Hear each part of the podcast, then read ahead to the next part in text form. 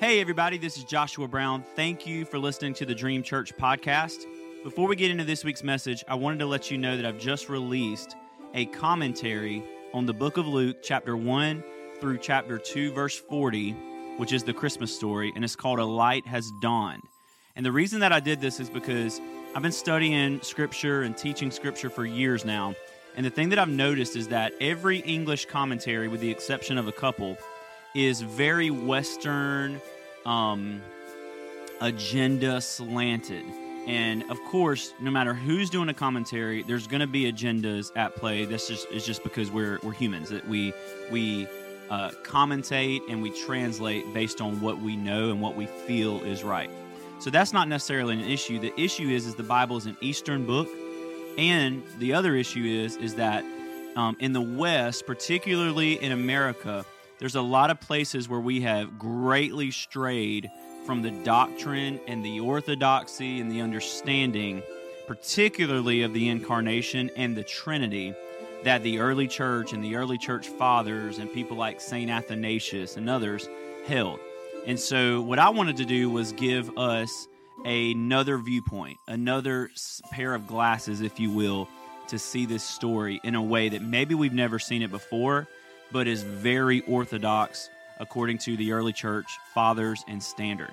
So that's what this commentary is. And so if you want to pick it up, it's available today worldwide, no matter where you're listening, on Amazon.com. Or if you're in other countries, it's whatever the Amazon link is in your particular country. But it's available worldwide, paperback. It's only $9.99 there and you can pick that up. It's 75 pages total, so it's a really quick, easy, you know, commentary to get a hold of, but it goes really deep. I talk about a lot of the Greek meanings. I talk a lot about the linguistic styling that Luke uses. Um, anyway, if you want to pick that up, it's available on Amazon, or you can go to joshuabrown.org and you can get all the links there. So, with that said, thank you so much for your time and thank you for your continued support of what the Lord is doing at Dream Church. Now, let's get into this week's message. I want to read John 1, and we're going to end up in Colossians 1. So I wouldn't even turn to John at this point. But um, I'm let me just read this because I want to just have this fresh on our minds. And then I'm going to read 1 John 4 8, um, or I might, I might even just quote it. I'm probably not even going to read it. And then eventually we'll be in Colossians 1. So this is all stuff we've kind of bounced around, but I'm going to talk about the Trinity today. And, um, and so anyway, let me just let me just read this real quick and then we'll, uh, we'll jump in. John 1, first five verses says this In the beginning was the Word, and the Word was with God, and the Word was God. Now, j- just everybody knows this probably, but just so we're clear, when it talks about the Word, it's not talking about the King James Bible or whatever. Do you know what I'm saying? We're talking about Jesus. Okay. Um, in the big, how many? Do you know there's a lot? There's actually a lot of people that believe the King James Bible is the inspired Word of God. You know what I'm saying?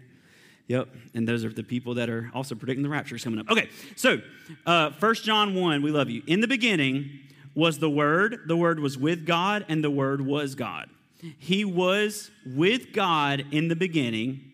Through him, is huge, through him all things were made, and without him, or some translations say apart from him, nothing was made that has been made. Through him, all things were made. Apart from him, nothing was made that has been made. Say it like this Through him, all things exist. Apart from him, nothing exists. Why? Because in him was life, and that life was the light of all mankind. The light shines in the darkness. Sounds a lot like First John, because this is also the same guy. The light shines in the darkness, and the darkness has not overcome it, or cannot comprehend it, or understand it, or, or overcome. Is, is a great one. So let me, let me jump ahead and read one more verse, verse 14. The Word became flesh and made his dwelling among, I prefer, in us. We have seen his glory, the glory of the one and only Son who came from the Father, full of grace and truth. The word became flesh. This is huge. I know we've been talking about this for months, but but just get used to this because we're going to have to get a hold of this. So, the word became flesh. The first 5 verses of John are I mean, the most insane verses maybe of the entire scriptures. The Word was in the beginning. The Word was with God. The Word was God. He was with God in the beginning. Through whom everything was made. Nothing was made apart from him. He was light. He was light, and darkness cannot overcome it. Un, I mean, that's, that is the gospel. So, 1 John 4 8, written by the same guy, says, um, He who does not love does not know God because God is love. The word agape, or actually it's agapeo, which is an action of agape. So, preferential love. Now, let me read some stuff I've been writing, and then we're going to find our way to Colossians. But I'm not going to try to rush this, or I'm going to try my best not to rush this. So here we go. In creation, we have two identities at play. We have two identities at play. We have mankind as one. We've been talking about this. And then we have the Trinitarian God. And truthfully, we actually only have one at play, which is mankind within the Trinitarian God. Let me read this quote from Karl Rahner. He was a, a Catholic theologian, but this quote is amazing. Check this out. He says, We, meaning us in the West, we must be willing to admit that should the doctrine of the Trinity have to be dropped as false, listen to this, the major part of religious literature today could well remain virtually unchanged. Let me read this one more time because I want you to think about this. We, in the West, we have to be willing to admit that should the doctrine of the Trinity, Father, Son, Spirit united in one, should the doctrine of the Trinity have to be dropped as false, should it be proved that that's not actually the case, that that's not actually reality, that there's really only one God, or there's three different gods that are completely different, whatever the case may be. Should that ever be proven, which it won't be, but if it was, we have to face the fact and we must be willing to admit that the major part of our religious literature, what we know about God, our theology, would well remain virtually unchanged. Think about this. If, if, if we found the third letter to the Corinthians from Paul, um, which I believe we have the third letters included in the two, but anyway, that's neither here nor there. But say we found another letter from Paul and in that letter, he said, anybody who says that God is three in one, forget that. That's not true. It's actually, and then he went on to explain something other than the Trinity. We have to be willing to face the fact that if that were the case, our theology would basically be the same. Like nothing would really change. Right? Okay, this is a, I mean, this is a major issue. We need a theology that doesn't just acknowledge the Trinity, but is contingent on it. This is yet another reason why the West can so easily put God against man. So easy to do this because to us, the Trinity is one unique topic of theology, right? And everyone with a couple of ounces of brain power acknowledges and believes in the Trinity. Even if you ask people who aren't in church, who don't believe in God, do you think God, the God of the Christians or whatever, do you think God exists in the Trinity relationships? Most of the time they would say, yeah. That's not an issue. Everybody acknowledges that. Every denomination says that. That's great. But the issue is, is that the Trinity cannot be and is not a compartmentalized theological point. It is the necessary foundation for any and every theological point. You don't know grace if you don't know Trinity. You don't know reconciliation if you don't know the Trinity. You don't know love if you don't know the Trinity. The, the past, let me, let me just, I'm about to go to Colossians 1, but in Colossians 1, Paul gives us an idea that I want you to hang on to, and then I'm going to take, chase a little rabbit, and then we're going to come back around to. He gives us the idea that in the beginning, we were three things created in God, through God, and for God. Okay? So Colossians 1:15 says the Son is the visible image of the invisible God. Colossians 2:9 says in Christ the fullness of the Godhead lives in bodily form. Right? So when we see Jesus, we don't just see the Son. When we see Jesus, we see Father, Son, and Spirit represented in Jesus. Right? I'm gonna uh, just try your best to wrap your mind around this. This is massive. The, the reason it's dangerous and wrong to have any theology that compartmentalizes the Trinity is because if you do, you can separate, which we have done, you can separate Father, Son, and Spirit depending on whatever passage you're reading in Scripture and see them uniquely without one another. Okay? Now, why is that dangerous? Because what happens when you do that is you can easily transition to seeing us uniquely without God, which is where separation, penal substitution atonement, etc., all that comes from. At their core is missing the heartbeat of Trinitarian relationship. And I'm going to explain all this, okay? Father, Son, and Spirit are individual expressions of one relational substance. That's my definition of the Trinity. Father, Son, Spirit are individual expressions of one relational substance. So you have three identified as one due to the relationship that is bonded by this. 1 John 4 8. God is love. Now, when I, when I read 1 John 4 8, God is love, over the past few months, when I say God is love, this, maybe this is just me, maybe y'all have way better theology and understanding than I got. But when I say God is love, the, the thing I picture in my mind is one being who is love. Maybe I'm alone. Am I alone? Do you guys kind of picture that? If I say God is love, I picture, because of how you know, I've grown up, whatever, I picture one person sitting on a throne that is God, and that person being love. Now, there's so many issues with that, right? I mean, obviously. But that's just what we naturally tend to see. We see God, big G, God, as one person. Typically, typically, that's the Father. We don't say that, we don't even understand that, but typically that's what we're saying, right? But John says God is love. Maybe to help our understanding, we could even say God are love. What is he saying? He's saying agape is to prefer, preferential love. God is preferential love. Each, Father, Son, Spirit, preferring the other at any cost that creates such a united spin that it is identified as one. So while we it is perfectly correct to see God as one, there's scripture that says that. What is not okay is for us to look at the one and not see the three that are joined in relationship in the one. Y'all with me? Am I losing y'all? If I am, just pretend like I'm not. C. Baxter Kruger says this. I'm gonna, really misquote this because he said this in an interview. I didn't have it written down.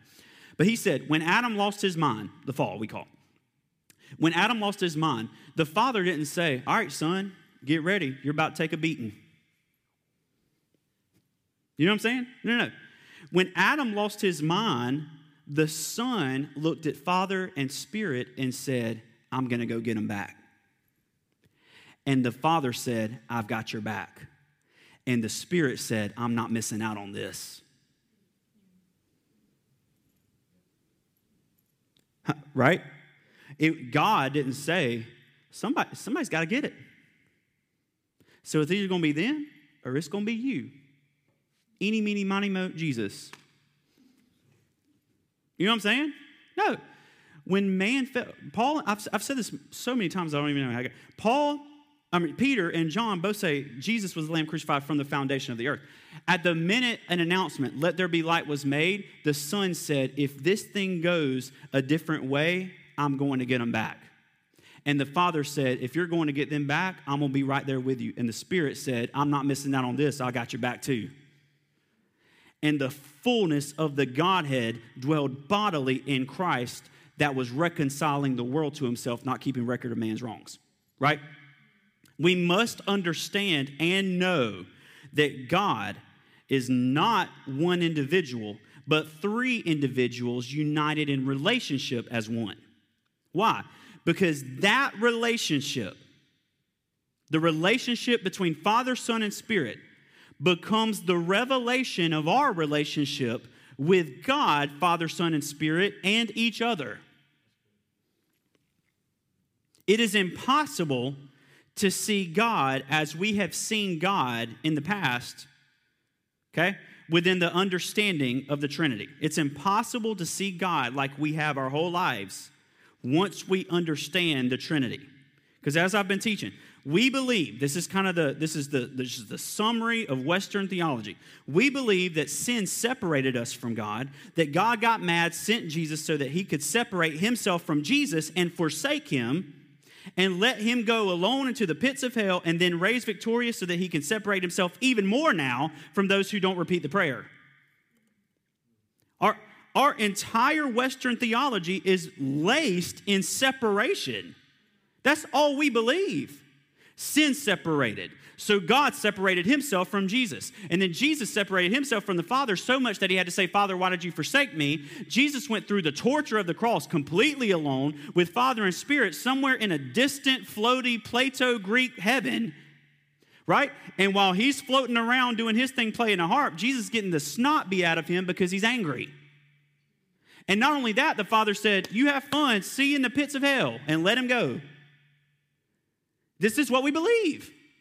And Jesus, thank God, came out on the other side, raised up, and now we have life. But now, see, before Jesus, before Jesus, if you don't agree with God or if you don't like how this thing plays out, before that, you know what you get? You get a little bit of exile and then you get redemption. That's what Israel got.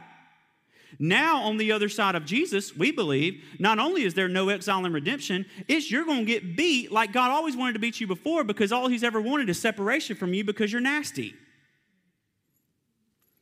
Oh, well, brother, that's, that's a little exaggerative. It is. But this is what we believe, right? Here's the issue is that the, the idea the idea missing at the core of everything that we believed is Father, Son, and Spirit that are identified, John says, as preferential love. God is love. And are so united that Jesus says in John 17 21, when he's praying, he says to the Father, I am in you and you are in me. And that's before the cross. They are so united that when he is praying with flesh on his body, in human nature, he prays and he says, I pray that they'll be just as united as us. I'm in you and you are in me. Okay? Take it a little bit further. Malachi 3 6 says, I, the Lord, do not change. Uh oh. So, the, the thing required for us to believe that at the cross, Jesus was forsaken right? And I'll, I'll repeat I'll repeat the reason why I'm saying this because some of you are like, wait a minute, Jesus says, God, my God, why have you forsaken me? I'll fix that in a second. But we, the problem with us believing that Jesus on the cross and God completely turns his back on him, there's one issue. God was in Christ reconciling the world to himself, not keeping. In Christ, the fullness of the Godhead dwelled. If God forsakes Jesus, God forsakes himself because he's in Jesus. Huh? Or, so, so either that's the case, either God somehow rejects himself, or the Father and the Spirit separate themselves from the Son, which is fine as long as we delete Malachi 3 6 out of Scripture, which says, As the Lord don't change. So if Father, Son, and Spirit are separated at the cross, that means they've always had to be separated. And if they've always had to be separated, suddenly you start ripping stuff out of your, you know what I'm saying? All of a sudden, the early church fathers lost their mind. All of a sudden, the people that got their heads blown off or pulled apart because they believed in this thing were wrong. But they weren't. So maybe they saw something that you and I have never seen before, which is the Trinity is not just the relationship of Father, Son, and Spirit, it's the prophetic announcement of our relationship with Father, Son, and Spirit. And not only our relationship with Father, Son, and Spirit, it's a prophetic announcement of our relationship with each other. Okay, so then once we get that revelation, we get the one above all revelations, which is in Isaiah 14, when Isaiah prophesies and Matthew confirms later. The virgin will conceive and give birth to a son, and will call him, or you will call him, Emmanuel which is God, Father, Son, and Spirit, with us. This is major. Major, because Father, Son, and Spirit met us in the darkness that we caused and said, This is not where you originate, this is not who you are, and this is not what your purpose is. I read this quote from Athanasius, and I'm not going to read it today.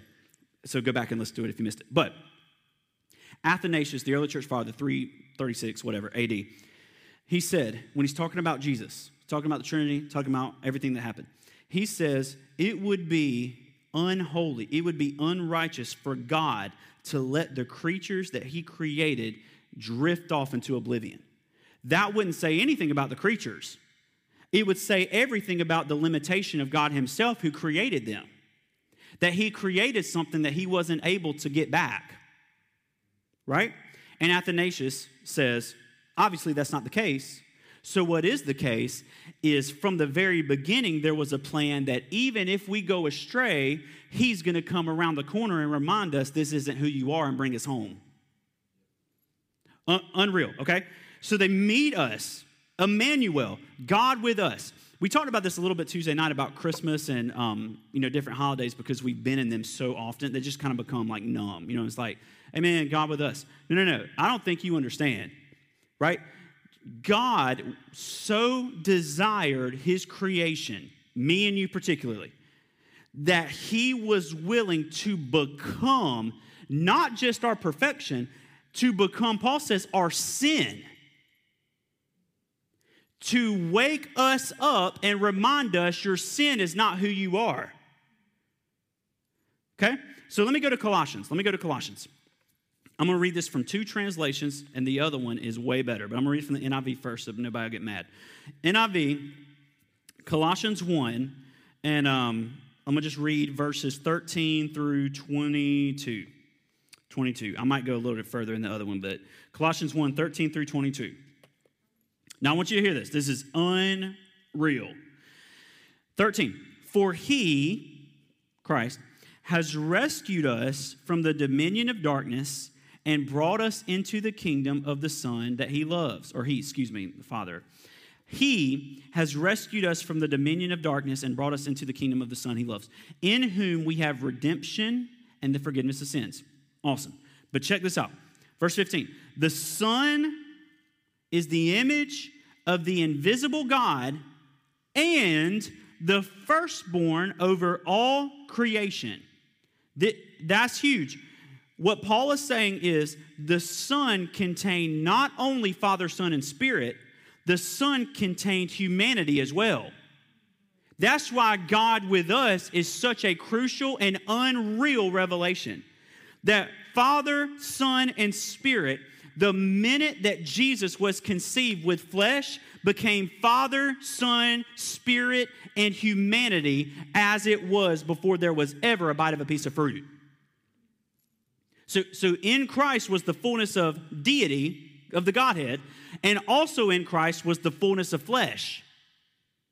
So in Christ, the fullness of God and the fullness of humanity are met in one. So God with us is also, as I said last week, us with God. And it's all in Christ. Salvation is Christ. Salvation comes from Christ because salvation is Christ. Faith comes from Christ because faith is Christ. Amen. Okay. So the Son is the image of the invisible God, the firstborn of all creation. In him, here's the word in, in him all things were created. Things in heaven and on earth, visible, invisible, thrones, powers, or rulers, or authorities, all things have been created. Here it is through him and for him. Okay? So in, through, for. He is before all things, and in him all things hold together. He is the head of the body, the church. He is the beginning and the firstborn among the dead, so that in everything he might have supremacy.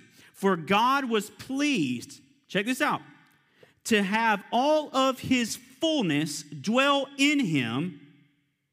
Not just that, and through him to reconcile to himself everything whether things on earth or things in heaven, by making peace through his blood shed on the cross. That, I mean, is unbelievable. Verse 21 Once you were alienated from God and were enemies in your minds because of your evil behavior, but now he has reconciled you by Christ's physical body through death to present you holy in his sight without blemish and free from accusation. Let me, let me back up. Let me back up. For God was pleased to have all of his fullness dwell in him. There it is, Trinity found in Jesus. And through him, okay, he became the instrument by which God reconciled to himself all things. And then Paul goes a little bit deeper things on earth and things in heaven. What in heaven needed to be reconciled?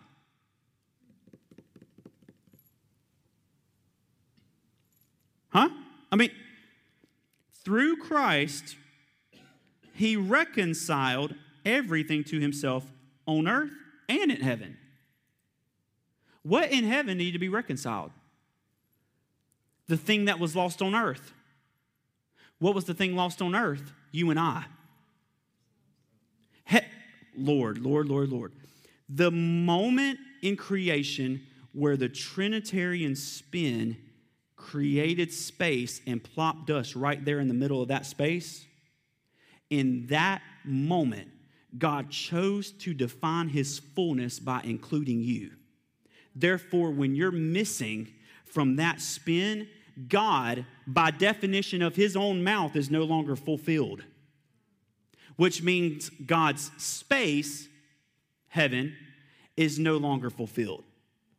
So in Christ, he didn't need to come beat the snot out of us because we messed up. He needed to reconcile what was missing within himself and his own world too. We were lost. I'm about, I'm about to say something I'm going to get in so much trouble for. You ready? We were lost, but because we were lost, he was lost. Not a sinner, because that's not even what I defined us as being lost as. God was not a sinner, and if I could help you, neither are you. This, story, this story is not about somebody who acted wrong and therefore they're identified by their actions, so God had to come fix some actions. This entire story is about there was something that happened in that spin that spun you out of it and in it and through it. That when we lost our way, God said the only way for us to get back to fullness is to make sure we go bring them back into this spin. Right? Okay, so let me read this from, the, from, the, from another translation. Uh, Brandon, don't laugh. Brandon laughs at all my books I got, so that's okay. All right, and then he asked to borrow them. Um, let me let me read this. Okay, now this, if y'all thought that was bad, wait till you hear this. In him the image and likeness of God is made visible in human form in order that everyone may recognize their true origin in him. He is the firstborn of every creature. Everything that is begins in him, whether in the heavenly realm or upon the earth, visible or invisible. He is the original blueprint of every order of justice, every level of authority, be it kingdom or governments, principalities, jurisdictions. The original form of all things were founded by him and created for him. He is the initiator of all things. Therefore, everything finds its relevance and its true pattern only in him. Right? He's the initiator of all things. The word authority, you've heard me teach this before, comes from author, right? So the only person who has authority over anything is the one who authored it or created it or that it originated in, right? So, because he is the author of all things, all things were created through him. Because of that, every single thing finds its true pattern and originality only in him. Let me take this a step further. How many of us originated in the devil? None of us. That's not a trick question. Like, you know, the devil didn't say, let us make man in our image, you know, whatever. You know what I'm saying? The devil has zero, whether or not you submit to him, or has zero authority to identify you. Because he is not your author. Christ is. And by Christ, I'm not just talking about the Son, I'm talking about Father and Son and Spirit, right? The Father, Son, and Spirit are the only ones who have any authority to identify you because you originated in them. You didn't originate in the devil. So the only thing the devil could do is get you to think that you are not who you actually really are, which is the one who authored you that identified you as. Right? So right, so the devil can't change your name, but the devil can get you to think your name is not your real name. And what Christ came to do is to remind us that's not it. This is who you really are. This is what your name is. This is where you originated. And that's why when the prostitutes and the tax collectors and all those see Jesus, they flock to him because there's something pouring off of his life that doesn't just scream, You're forgiven for all your wrongs. It absolutely does. But the reason you're forgiven for all your wrongs is because he came to get you back. If Veda ran away, she would absolutely be in trouble for running away right? But the reason that I would go to find her is not because I'm going to punish her for running away. The reason I'm going to find her is because she belongs at home. So she might be punished so that she doesn't run away again. But my purpose in going to get her is not to reconcile her sin, it's to reconcile her back into right relationship. Lord, I, I'm about to just uh, lay hands or something. All right. Verse 18 The ecclesia, church, is the visible expression, the body, of which Jesus is the head. He is the principal rank of authority who leads the triumphant procession of our new birth out of the region of the dead. His preeminent rank is above and beyond threat. The message translation right there says that Jesus was leading the resurrection parade. Unreal. Verse 119 um, or verse 19, chapter 1. God is fully at home in him.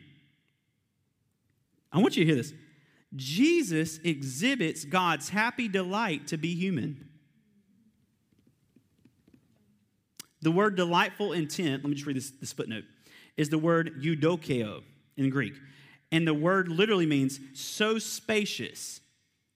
He's so roomy that God finds everything in its proper place in him without crowding. That's what that word means. Unreal. Verse 20, he initiated the reconciliation of all things to himself. Through the blood of the cross, God restored the original harmony. That's the heaven and earth, okay? He restored the original harmony. His reign of peace now extends to every visible thing upon the earth, as well as those invisible things which are in the heavenly realm your indifferent mindset alienated you from God into a lifestyle of annoyances and hardships and labors, works. Yet, he has now fully reconciled and restored you to your original design. 120. He accomplished this in dying our death in a human body. He fully represented us in order to fully present us again in blameless innocence, face to face with God with no sense of guilt, suspicion, regret, or accusation. All charges against us are officially dropped. In verse 23, remained under the influence of what your faith knows to be true about you, firmly consolidated in the foundation of your beliefs so that nothing can distract you from the expectation of the gospel, a hope that is consistent with what you have heard. Just as I, Paul, am, am in the missionary, excuse me, in the ministry to proclaim the one and only message that rings true with resonance in all of creation under heaven. Okay, now, reconciled everything to its original harmony. I love, love, love, love that. That is just so good. So, we have such a hard time knowing who we are because we really don't know who God is. We spend so much time discussing Jesus, which we should, it's amazing, but we don't know Jesus unless we also know Father and Spirit. I mean, how many of y'all have ever said, when in praying, you know, Spirit, I love you, whatever. You know what I'm saying? We don't do that. Sometimes we'll do Abba. And you know, it's funny. I, I talk to a lot of people that when they say Abba, they're talking about Jesus. And like, no, no, no, there's, you know, there's Jesus, the Son, and there's Abba, the Father, blah, blah, blah, blah. But that's neither here nor there. But we, we in our church, like, we grew up talking about Jesus nonstop, which we should. He's name above every name, absolutely, right? The problem is, is we didn't even know who Jesus was because we never halfway explored who the Father was and the Spirit was, and in Christ contained all three. So if we know Jesus the Son, but we don't know Abba the Father and Spirit the breath, then we only know portions about Jesus.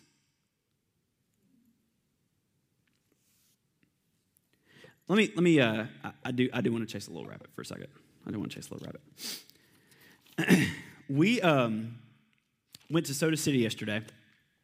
And uh, did anybody go to Soda City yesterday? Okay. So I didn't, I didn't know, and I want to say this real cautiously, I guess. I, I didn't know it was, um, we have a lot of Pride Weeks in Columbia. A lot. I think every week is Pride Week, I'm pretty sure. Um, have a lot of Pride Weeks. And um, anyway, and so uh, we just had a Pride Month like three months ago, so I had no idea it was Pride Month again. And, um, and so anyway, so we were at uh, Soda City, and uh, I guess it was Soda Pride Day again. And um, so anyway, so we were walking through, and uh, and of course, Veda was like, "Oh man, it was all the rainbow flag and stuff," and uh, and I was like, "Wait a minute, where's Soda City?" You know, like because it was just all like you know, and um, and so we passed like the block of the you know Pride stuff, and then we went into actual Soda City. And, uh, and the Pride area was deserted, and then you get into Soda City, you can't even walk. There's so many people, and um, anyway, and so, uh, but I, I, I observed a couple of things. Number one, um, nope, I'm not going to discuss that. Number two was um, number two was there was three there was three types of people at Soda City yesterday. Three types of people. There was uh, the the pride people, and then there were the uh, super super super religious people there who were saying all the pride people were Satan and which I felt a little bit better that they weren't calling me Satan for a change. But um, I'm just kidding. And um, anyway, I was like, my people, you know. But um, so we had so we had that, and then we had the you know the religious people that were saying, hey, and then we had the other, I guess, end of the spectrum. We had other church people there that um, were, uh, for lack of a better term, encouraging people to um, chase that lifestyle. And um, uh, just, I mean, I just overheard a couple of conversations of like pastors. Uh, one conversation with a girl who uh, I think, from the little bit that I got, has kind of been like, I'm not sure. I'm kind of on the fence. And this, I guess, pastor or person that worked at the church was like encouraging them like to go all in in that lifestyle. And um, and so you had these three just like completely polarized groups of people, and, and then you had another group of people that were dressed in purple robes saying "Mother Israel." I, I, I don't know what that was about, but they were screaming something too. And um, I don't know where they were, but anyway. And um, but it, it hit me. Number one, I was I was shocked by the fact we. So oh, okay, we walked by. Richland County was doing a story time, which Veda loves story time. And so I was like, this is amazing, like, you know, story time, blah, blah, blah. And as we're walking by, it was a, it was a drag story time, you know, which, you know, we're talking about uh, half a percent of Columbia's population probably. But um, it was a drag story time, and they were teaching these kids to chant love is love and kind of encouraging them to follow a gay lifestyle. And um, kid, like two year old kids. And so, anyway, so I was walking by and I was like, okay, you know, so there's so many different things I could chase down on this rabbit. But the, the biggest thing that I, I realized was that um, the, A, there was a complete absence of any truth whatsoever from anybody. And B, it was so, I realized how ingrained in our thinking works are, right? Because you had the religious people saying, like, you need to do this and you'll be this. You had the other people saying, you need to do this so that you can be you. You had this group of people saying, this is who I am because this is what I do. and all, that it's ingrained in how we think. But at no, none of them, at no point was there any conversation of, but who are we really? You know what I'm saying? And, and there is a, a major line in passivity and love. Major line. And our culture seems to have confused love with being completely passive. You know what I'm saying? Like, just live your truth. No, no, no. Just to be clear, there's only there's one truth. There's just one, and his name is Jesus. Right? Right? But the problem is, is our culture doesn't know that Jesus. Our culture knows the Jesus that we've presented, which says God beats the snot out of people he doesn't agree with. Right? Jesus, prime suspect. And so, prime candidate. And it just, on the way home, my heart was just breaking for so many different reasons. But the, but the primary one was that there's no sense in anything that we do of us trying to figure out what truth actually is. You know what I'm saying? There is your truth, which is, you understand that there's so many issues with that thinking. You know what I'm saying? There is, remove Jesus out of the picture. In reality, there's one truth no matter what you're talking about of anything. All right? The sky is blue. That's the only truth. The sky is not purple, the sky is not red. It depends on the day, I guess. But at, at, the, at the bottom line, the truth is the sky is blue, period. Right? So your truth is irrelevant. There's one truth the sky is blue. So whether or not you believe it's green or purple or red or orange, it's blue. Right? And so, what we have done is we've tried to cater to different people's points of view rather than showing people the way, the truth, and the life found in Jesus, not by way of being harsh and being punishing, but by way of us knowing who we are so that we can be the first fruits of them knowing who they are. Right? So, the guys spouting off their religious stuff didn't have a clue who they were. They didn't have a clue who God was from the stuff I was listening to. And therefore, they're trying to bring them into to a truth that actually is not truth, it doesn't exist, right? Which is why there is internal resistance to a group of people that believes they have truth. But I guarantee you, if there was ever a moment where truth actually entered the picture, there's something in the guts of every human being that says, that's it. And that's why the prostitutes, and that's why the tax collectors, and that's why the homosexuals, and all those people were so attracted to Jesus and were so not attracted to the Pharisees. You know what I'm saying? And it's not because Jesus said, You do you, you be you. No, he went to the woman at the well and said, You need to stop doing this. But when you stop doing this, you come be mine.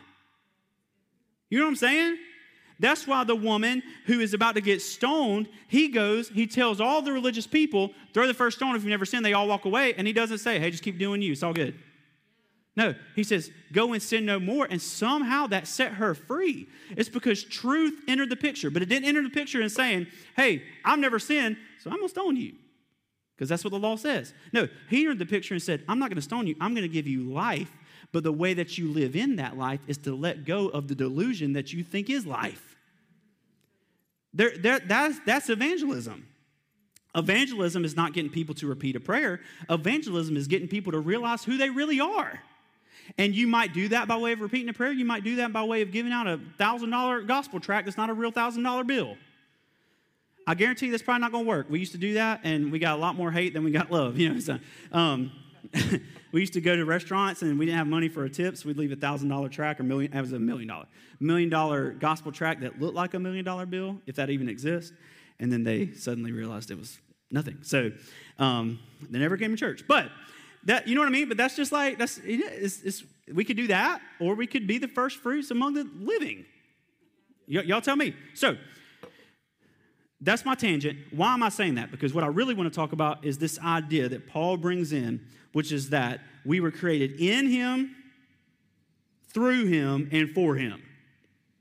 In two verses, two verses, one verse, excuse me, verse 16, Paul says, In him all things were created. That includes you and I. In heaven and on earth, visible, invisible, thrones, powers, etc. All things have been created through and for and as he said before, in. Okay, the word in, Paul saying, in him all things were created, is a word of origin. Okay? So you and I originated in him. Okay? You and I originated within the God spin. Y'all with me? That's in. All things being created through is an identity, image and likeness. Okay? We were created through. The example I was thinking of this week as I was writing this was uh, y'all know the, because I love food. So, you know the fondant chocolate fountains, right? So, if you take a piece of pineapple, strawberry, whatever, and you put it on a stick, and then you stick that through this fountain of chocolate, suddenly that fruit is identified by what it just went through chocolate, right? So you don't say, hey, here's some pineapple. You say, this is chocolate covered pineapple, right? So the identity of the thing that went through this fondant fountain has changed by way of what it went through, right? So us being created through him is us being given an image and likeness that is of what we've been created through him. Okay? This is who we really are. Okay? So in origin, through identity, who we really are, and this is the other one, and for him. This is our purpose. Everybody's looking for your purpose. Here we go. You ready? I haven't preached a self help message my entire life. This is the closest thing we're ever going to get. This is your purpose. You ready? This is your dream, your destiny. What's the other word they use? Your assignment. This is your assignment. All right, ready? God bless us. and you ever, uh, you know what assignment is? Like when you're in school and you have to do homework, a homework assignment. Like I don't want an assignment. I, this, I don't have an assignment. You know what I'm saying? Assignment's something you got to do by a deadline or you fail. So maybe that's why. Maybe that's why a lot of pastors are quitting because they think they got an assignment and they don't. They got a purpose. Let's tweet that. All right. So, created through and and for this is purpose. This is what we are made for. We're made for what? For Him. Now, check this out. This is so cool. Because we originated in Him, and because we are identified by a God who is preferential love, our true and natural purpose is likewise preferential love for God. Thus, for those around us. Do you get this? We, were, we originated in the spin, which means you can't leave. You, you originated in this spin. Not just us, everything. You go to the mountains of Montana or you go to the pits of Australia. Wherever you go, you're in Him because everything was created in Him. Amen? There's nowhere. David says, if I go to heaven, you're there. If I'm on the earth, you're there. If I make my bed in hell, you're there. Selah. right? That's not me, it's David. So this is what David, you, there's nowhere I could go. He says, Where could I go from your presence? Nowhere you could go, right? So we're created in that. origin, we're created in the spin, that's where we're located. Through is an identity. What is the identity? John says in 1 John 4 8, God is. Not God loves, not God so loved, not God really likes to love. God is love. He's identified by love. What love? Agape, preference, which means you and I, at our core, if we're created in the image and likeness of a God who is preferential love, is preferential love. Which is why it feels amazing when you do something for somebody else that cost you something. You ever notice that at Christmas? Like if you see a family that's struggling and you decide, you know what, because we do this every Christmas, we're going to pay for all of your gifts this year. It feels amazing. Why? Because that is our original purpose. Is to prefer. When you tithe, it costs you a good bit of money. Right? But you feel great about it, not because you've done your religious duty, but because you have in that action preferred God over yourself. And everything in your spirit, Holy Spirit, is saying, This is who you are. See, it's, it's not, God doesn't need your tithe, right? But we use the tithe as another as another way for us to show this preferential love. You tithing is you living in your purpose, which is to prefer God over yourself. Right? So that's what we're created for. And because we were originated and are identified by that, our purpose at its basic natural level is to love God. Not just, you know, hey, God, I love you, buddy. It's to prefer God, it's to prefer his ways, it's to prefer how he moves, and because every other human being around us was created in that to love everybody around us in the same preference. Okay, let me read this quote from you. If I, if here's my phone. I didn't want to write this because it's, it's, I just didn't want to write it. So um, here we go. My phone. Here, let me read this quote for you. Christian faith is not something that we do that gets us connected to God or gets us into the circle of life shared by the Father, Son, and Spirit. Jesus Christ has already done that. Faith is not something that we do that moves us from unforgiven column to the forgiven column. That was done by Jesus. Faith is not something we do that gets us reconciled, justified, included, adopted, redeemed, and saved. Jesus Christ has already done all of that. The fundamental character of Christian faith is that of discovery. Faith, as Luther, Martin Luther said, is like the eye. It does not create what it sees, it sees what is there. Is that that's good, right? Martin Luther. Okay? Let me just can I just read this one more time? Okay, thanks. Brandon, are you writing this down? No, you're not. Okay. no, I'm just kidding. You don't have to write this down. I'm just playing. Christian faith is not something that we do that gets us connected to God or gets us into the circle. Jesus has already done that. He's already done that. Faith is not something that we do that moves us from unforgiven to forgiven. Jesus has already done that. Faith is not something that we do that gets us reconciled, justified, included, adopted, redeemed, and saved. Jesus Christ has already done all of that. So, what is faith? Faith, as Luther says, is like the eye. It does not create what it sees, it sees what is already there. Your eyeballs do not create the things that you see, your eyes process things that are already there, most of which were there before you ever laid eyes on them. Right? So, what faith is, because remember what, I, what I've been teaching about faith faith, pistis, is from God that we activate by saying yes and trust. Okay? We don't create faith, but we can sure use faith by way of trust.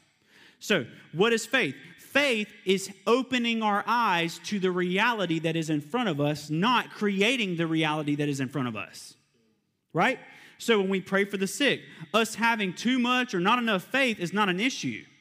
We can't create too much or not enough faith, it doesn't come from us.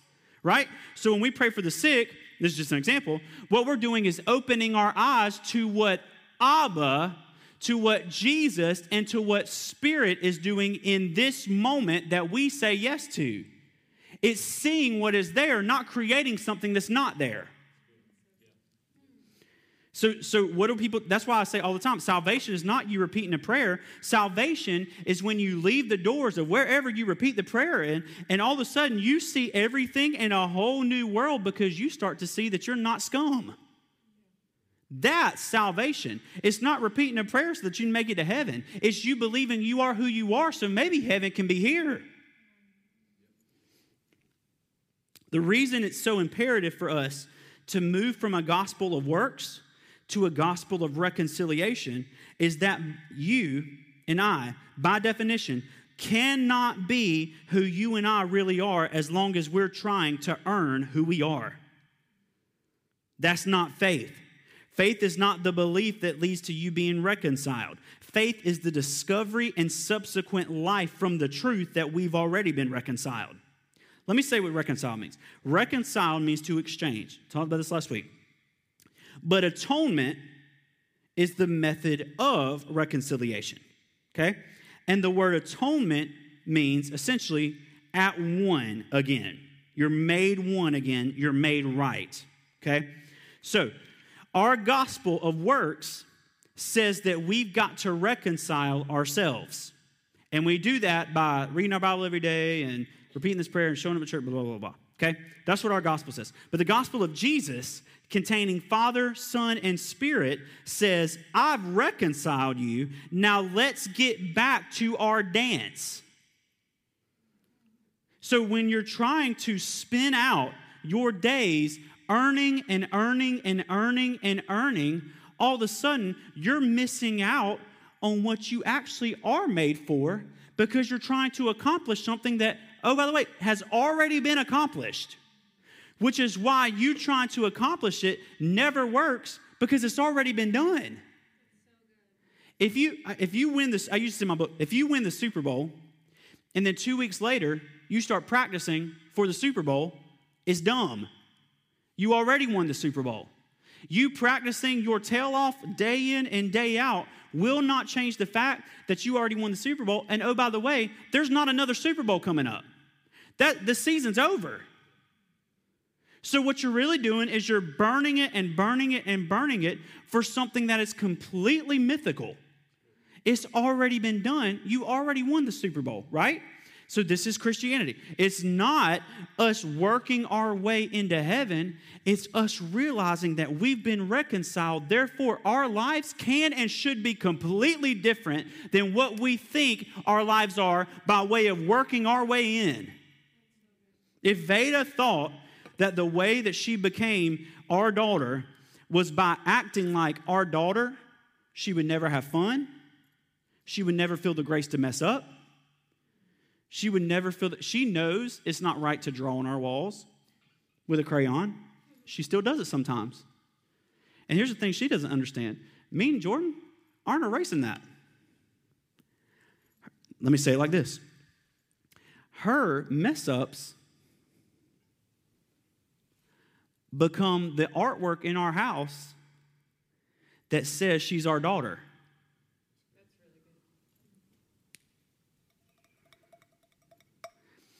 Your past is not something that God looks at and says, My Lord, I wish I could undo that. Your past is what God looks at and says, That's proof of how much I love them. If they did that and I still did this, they better understand what I really think about them. Your, your, let me let me go a little deeper. Your sin, your sin was not God looking at it saying, All right, they, I didn't think they could be that bad, but my Lord, we've got to go rescue this. Your sin, as I said last week, I believe, was just a prophetic announcement of the measure of grace that was increasing all the more over you. Where sin increased, grace increased the more. So every time the enemy throughout your life thought he was getting the upper hand, all he was doing was announcing the measure of grace that was overflowing in your life. That's it. I'm, I'm telling y'all, this thing is way better than we ever thought. We, we thought we could work our way out of it, but we never worked our way into it. And let me tell you something you never left it. And that is hard for people to grasp. That is hard. Man, I, I know what my past was like, and I know I was not, I know I wasn't following God. Yeah, but He was following you. I, let me, I said this Tuesday night. In Luke 15, and I'm going to try my best not to read this, but in Luke 15, and if you were here Tuesday, don't give it away. But in Luke 15, I have struggled my, I mean, for years in Luke 15, and I've told the Lord, if you could have given a parable where in the prodigal son story, the father chased after the son rather than waiting him, for him to come home, that would help me so much in teaching this. Because in the first story, the lost sheep, the shepherd goes and finds the sheep. In the story of the lost coin, the woman goes and finds the coin. But then, if you read the prodigal son story, the father's sitting back on his couch waiting for the son to come home. So that's a huge issue. I've, I've seen people in the reform movement, blessed brothers, um, teach that that is proof of this penal substitutionary atonement theory, which is if you don't do right and if you don't get back right, then the father ain't coming to get you. You got to make your way back home. I've heard that taught. Here's one issue the father in Luke 15 absolutely does chase after a son. But it wasn't the one who ran away, it was the one that was at home that thought he was good. Do you see this?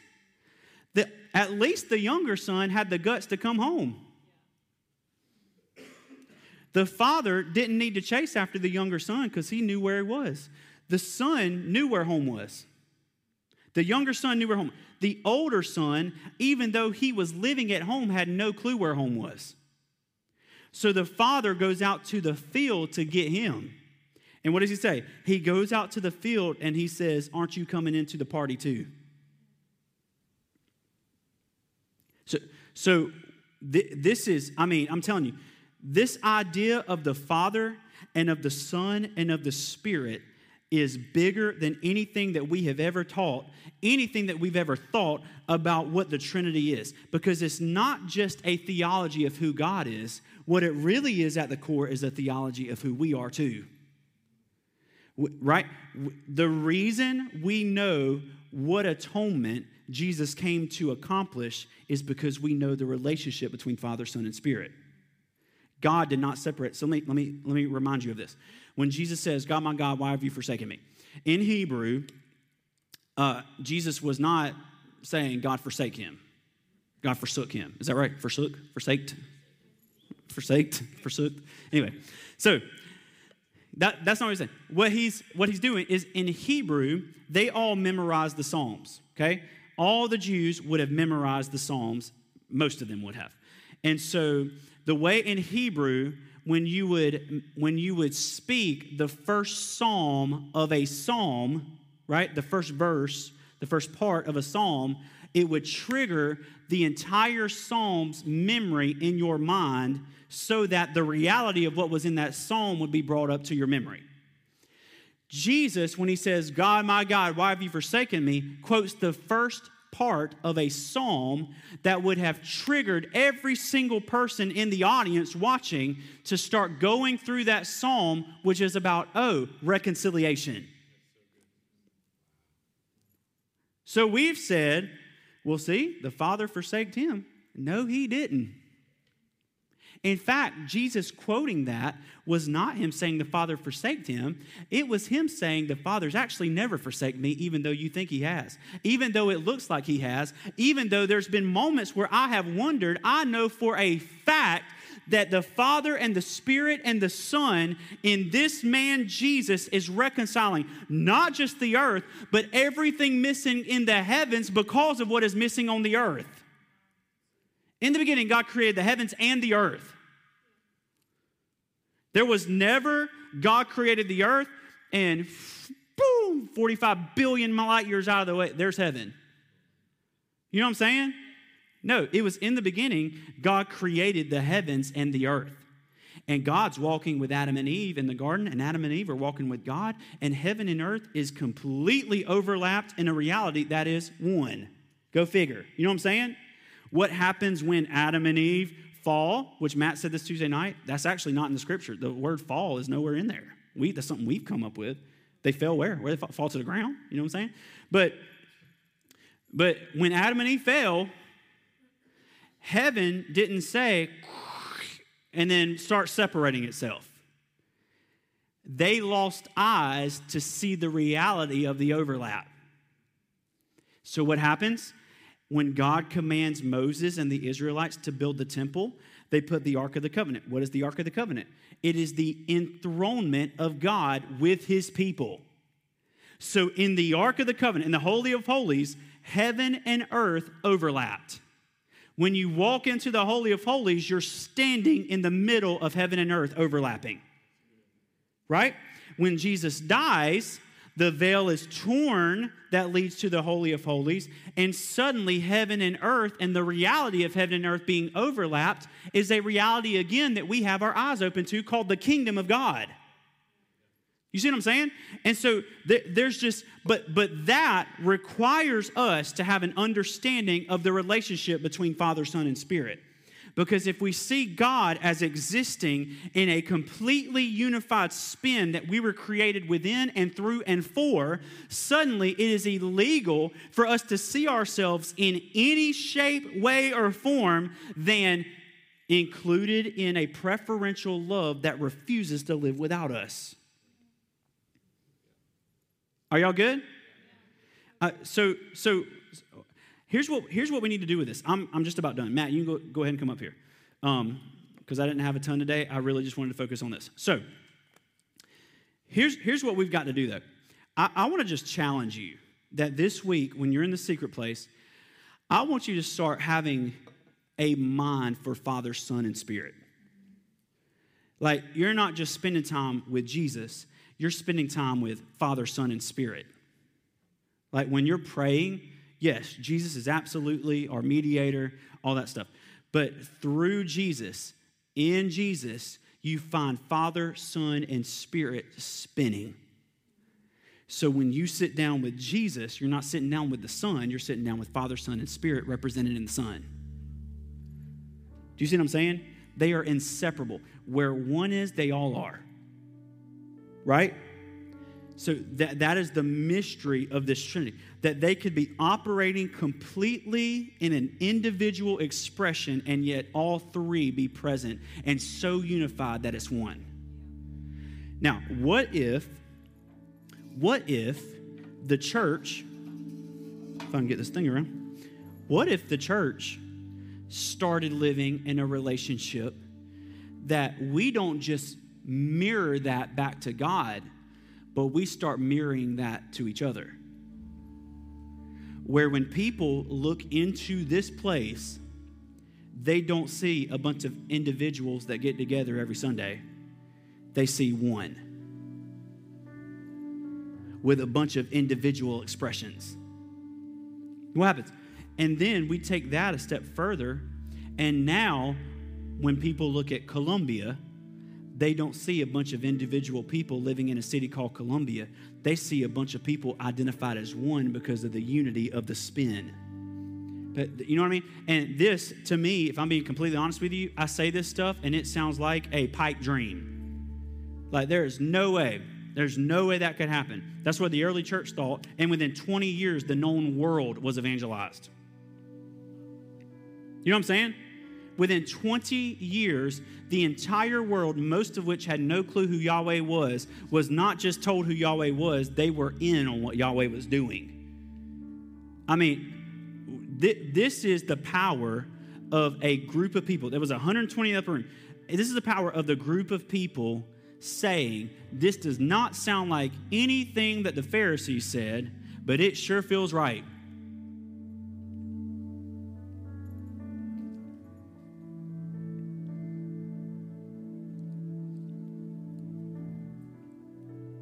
I, I was I was praying over this this week, and um, and as I was praying over this, I just I could feel what I imagine Martin Luther felt right before he nailed those 99 theses. And it's as I'm writing this stuff and praying through this stuff and hearing what the Lord's teaching you guys, it's twofold. It's, Dear Lord, how are we holding this? And, Dear Lord, we've got to tell everybody about this. You know what I'm saying? I mean, imagine Martin Luther, that, that the whole religious system is built on you paying for your visit money, paying for your salvation, or doing this or doing this, and you're in, and all that stuff. And suddenly, Martin Luther's reading the book of Romans, and Paul's saying, No, it's not about what you do, it's not about your work, it's about what your faith says, right? And him realizing, Oh my Lord, we have all these people that believe and trust, but they don't have enough money to pay for their salvation, so they don't think that they're in or whatever. And he nails these 99 theses and gets brutally persecuted for it. He ends up later in his life losing his ever loving mind. But the point is, is that I just feel the Lord buzzing in this. It's almost like for centuries, or maybe at least for decades, the Lord has desired to pour out a revelation like this. And he has not found a wineskin to pour it into until his eyes fall on Columbia, South Carolina, with a group of people who, for almost four years, have submitted to a process of a new wineskin. And it's not just, I, I mean, I'm to just give them a little bit of this. It's this is what you were made for. And he just begins to pour and pour and pour. That's what I feel like right now. And I hope you all do too. Every time I, oh, I could just flip my Bible to this, read five verses, and I'm laying in the floor lately. Because now it's like I've put on my glasses and I'm seeing what's really been here. When Isaiah is prophesying a day hundreds of years down the road when God will put on flesh and dwell in his creation, I see what Isaiah was seeing. I didn't before. Before, God with us was just a response to our bad behavior. Now, God with us is a response to God's desires and dreams for you and I that we had lost. And it is that's different. That's different because now we've got a God who doesn't just tolerate us. We've got a God that doesn't just love us because he has to because of what happened at the cross and because we repeated prayer, so now he's got to love us. We have a God who so desires us that even if we run as hard as we possibly can, he will seek until he finds. And in that, what I do not hear is a license to sin. I have zero desire to sin when I hear that. You know what I have desired? I have a desire to go so deep into places that my insecurity towards God never let me go. Y'all see what I'm saying? That there's a depth in God that when I saw it 10 years ago, I would look at that depth. I would look at that portion and I would say, I know that that is going to be amazing, but I'm not good enough to go there. And what we're finding is now as the insecurities fall away, we're looking into the deep that cries out to deep, and we're saying, I was made for this, and jumping in. And what we're finding in the depth is not a God who is mad and angry and ready to punish. We find a God in the depth that is so in love with us, he refuses to let us live lower than what we actually are.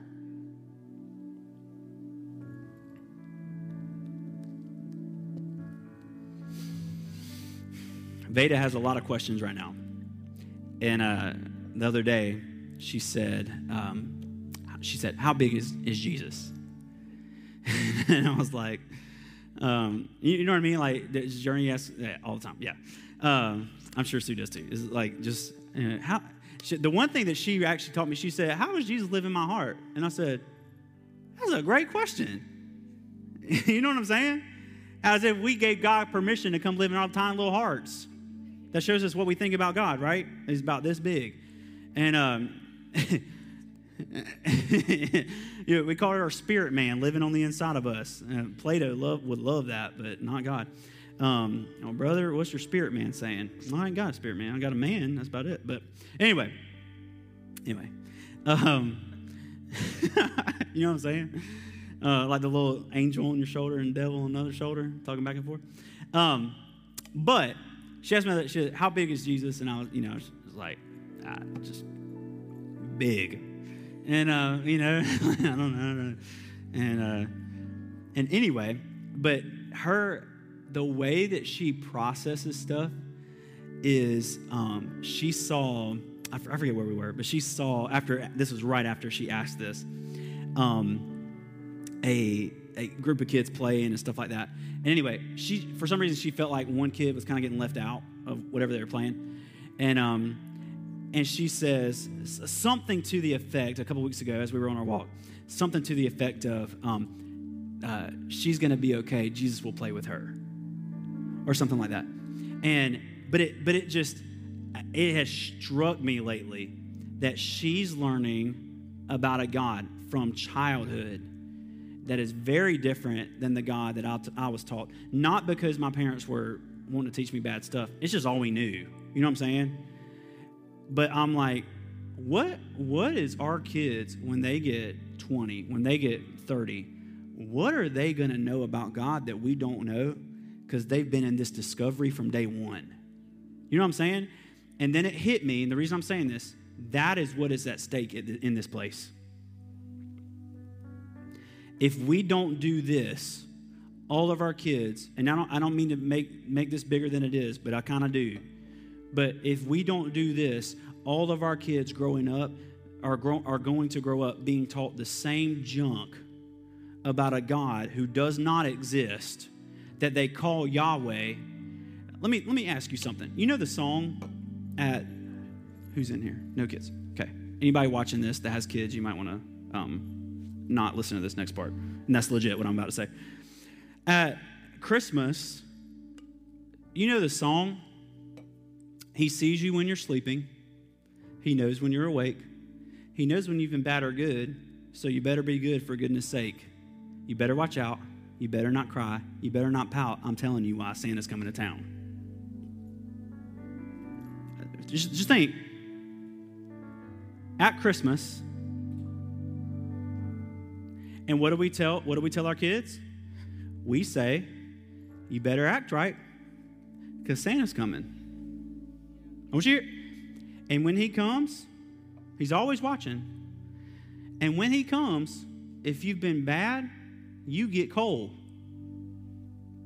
Like, I'm about, I'm like, I know it's funny. This is what our kids are growing up being taught. But if you're good, you get presents. But that happens to happen at the same time as Christmas when Christ becomes flesh and dwells among us. And we transfer our belief about stuff like Santa onto Christ, which says he sees you when you're sleeping, he knows when you're awake, he knows if you've been bad or good, so you better be good for goodness sake. You better watch out, you better not cry, you better not pout. I'm telling you why. Christ is becoming flesh. And, uh, and listen, I know that's funny. This is what's at stake. We, we have an entire generation that believes if you're good, you get heaven, and if you're bad, you get coal. And if that's the case, if that's the case, my stocking is going to be slammed full of coal. But it's not. While we were still sinners, Christ died for us. This is a completely different narrative completely different narrative. That is what's at stake. Jesus is not a Santa who punishes people for being bad. Jesus is the representative of the Godhead who rescues people when they are bad.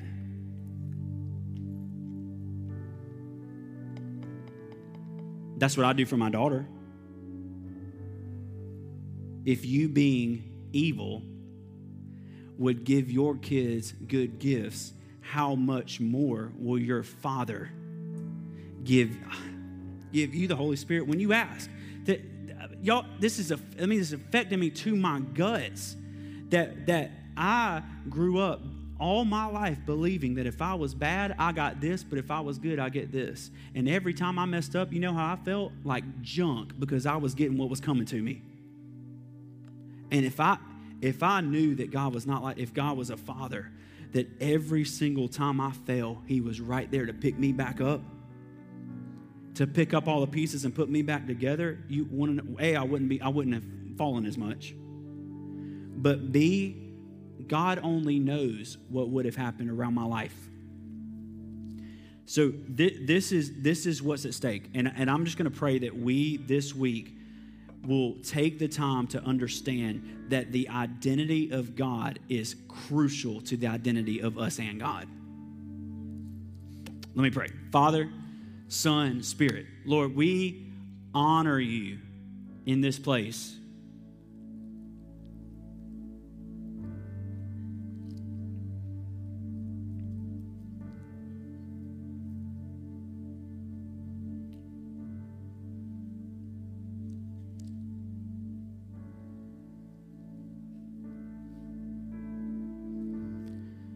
No one has ever loved me like you. No one has ever chased after me like you.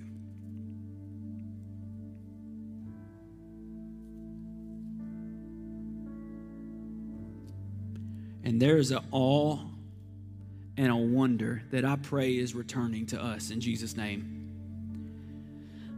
I pray that there is a, a wonder there is a childlike faith that is returning to the body of Christ that says we, we can't describe what we're experiencing, but it's right.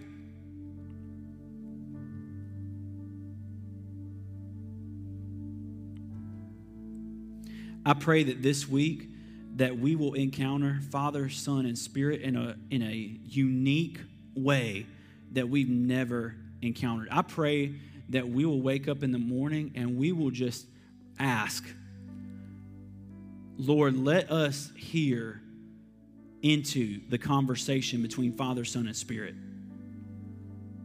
Give us ears to hear what is being said between Father, Son, and Spirit. Lord, I, pr- I pray that that's what we'll start. At. We'll start living in a way that in every moment we're engaging every part of the Godhead. And we're doing it by way of Jesus Christ.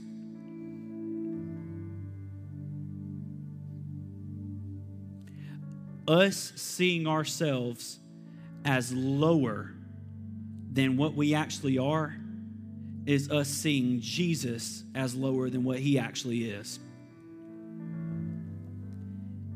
And I refuse to do both. And so, Lord, I pray that as we begin to submit ourselves to a preferential love towards you, that we will find ourselves seeing ourselves, looking in the mirror as if we know who we are and we are convinced and confident in who we are. Uh, Lord, I pray that this, this lullaby effect would not happen in this church. We've gone through months of this at this point, and it's been centimeter after centimeter after centimeter of revelation. And Lord, I pray that that will not cause us to grow weary in this, but it will cause us to go so deep into what you're doing in us that we are never the same again. And so we love you. We are yours. All of our desires are towards you. And I pray that you would unveil yourself and unveil who we are this week to us. In your name, amen.